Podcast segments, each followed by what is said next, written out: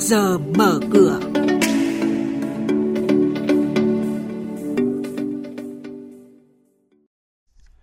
Thưa quý vị và các bạn, chuyên mục trước giờ mở cửa có những thông tin đáng chú ý sau. Dự phòng nợ xấu tăng, lợi nhuận ngân hàng giảm. Lãi suất trái phiếu chính phủ tăng tại các kỳ hạn 10 năm và 15 năm. Nhận định thị trường hàng hóa thế giới. Và ngay sau đây, biên tập viên Hải Nho và Bá Toàn sẽ thông tin chi tiết. Vâng, thưa quý vị và các bạn, dịch COVID-19 còn diễn biến phức tạp thì các ngân hàng sẽ còn cơ cấu nợ cho khách hàng nên trích lập dự phòng nợ xấu sẽ tăng và lợi nhuận ngân hàng giảm. Đơn cử theo ông Nguyễn Cảnh Vinh, quyền tổng giám đốc exim bank trong quý 2 năm nay, ngân hàng tập trung đẩy mạnh tái cơ cấu nợ, giãn nợ cho khách hàng theo thông tư 01 của ngân hàng nhà nước. Eximbank phải trích lập hơn 155 tỷ đồng dự phòng rủi ro trong quý 2, dẫn tới lợi nhuận trước và sau thuế giảm đến 77% so với cùng kỳ năm ngoái. Thực tế này diễn ra ở hầu hết các ngân hàng. Sở Giao dịch Chứng khoán Hà Nội đã tổ chức 16 đợt đấu thầu trái phiếu chính phủ trong tháng 8. Kết quả, kho bạc nhà nước đã huy động được 22.850 tỷ đồng và giảm 61% so với tháng 7. Theo đó, mặc dù khối lượng đặt thầu gấp 2 lần khối lượng gọi thầu, song tỷ lệ trúng thầu thành công đạt 76,1%. Đáng chú ý, lãi suất trúng thầu của trái phiếu kho bạc nhà nước trong tháng 8 đã tăng tại các kỳ hạn 10 năm và 15 năm từ 0,06% đến 0,1% một năm so với tháng trước đó.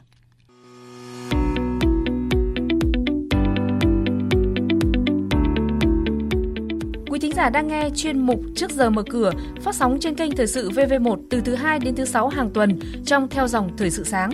Diễn biến thị trường chứng khoán Biến động giá hàng hóa được giao dịch liên thông với thế giới trên Sở Giao dịch Hàng hóa Việt Nam. Nhận định phân tích sâu của các chuyên gia tài chính, cơ hội đầu tư được cập nhật nhanh trong trước giờ mở cửa.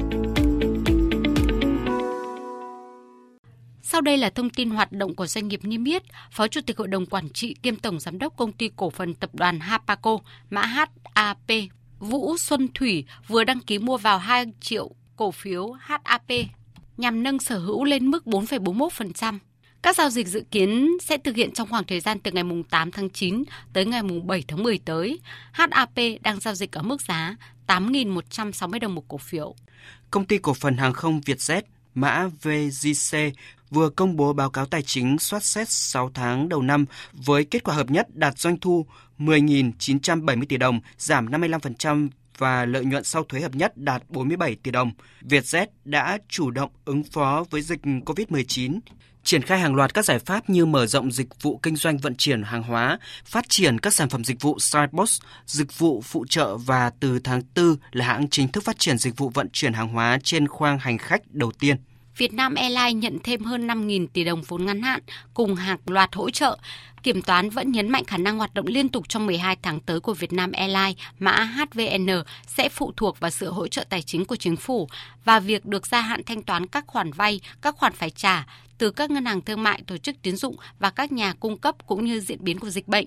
Thưa quý vị và các bạn, trên thị trường chứng khoán phiên trước ngày nghỉ lễ mùng 2 tháng 9 có nhiều điểm nhấn, nhưng đáng chú ý là sự hồi phục của nhóm cổ phiếu ngành hàng không. Kết thúc phiên giao dịch ngày 1 tháng 9, VN Index lên gần 892 điểm, HNX Index tăng 0,56 điểm lên 125,41 điểm. Đây cũng là mức khởi động thị trường trong phiên giao dịch sáng nay. Vâng, thưa quý vị và các bạn, ngay sau đây sẽ là thông tin về thị trường hàng hóa đang giao dịch liên thông về thế giới tại Sở Giao dịch Hàng hóa Việt Nam MXV. Thị trường hàng hóa nói chung tiếp tục diễn biến rằng co trong ngày giao dịch mùng 2 tháng 9. Riêng nhóm nguyên liệu công nghiệp có mức tăng nhẹ ở nhiều mặt hàng giúp chỉ số MXV Index công nghiệp tăng 0,9% lên 1.429 điểm. Giá ca cao kỳ hạn tháng 12 trên sàn ICA US ghi nhận sắc xanh trong 5 phiên liên tiếp, tăng hơn 11% trong suốt một tháng qua và dao động quanh mức 2.600 đô la Mỹ một tấn. Mới đây, tổ chức ca cao quốc tế đã cắt giảm dự báo sản lượng nghiền ca cao toàn cầu niên vụ 2019-2020 xuống còn 4,6 triệu tấn, giảm hơn 3% so với dự báo trước đó và cũng giảm tương đương so với niên vụ trước. Những nỗ lực giữ nguồn cung ca cao ổn định của các quốc gia đã gặp khó khăn trước tác động tiêu cực của đại dịch COVID-19, các biện pháp cách ly xã hội và kiểm dịch có thể làm gián đoạn hoạt động trồng ca cao của người nông dân. Và trong một diễn biến khác, Ghana là quốc gia sản xuất ca cao lớn thứ hai trên thế giới, có thể đánh mất vị trí này trong tương lai do hành động khai thác và bán đất trồng ca cao trái phép. Điều này đã phá hủy hơn 3.000 hecta đồn điền ca cao ở miền Đông, trong khi người nông dân không nhận được tiền bồi thường.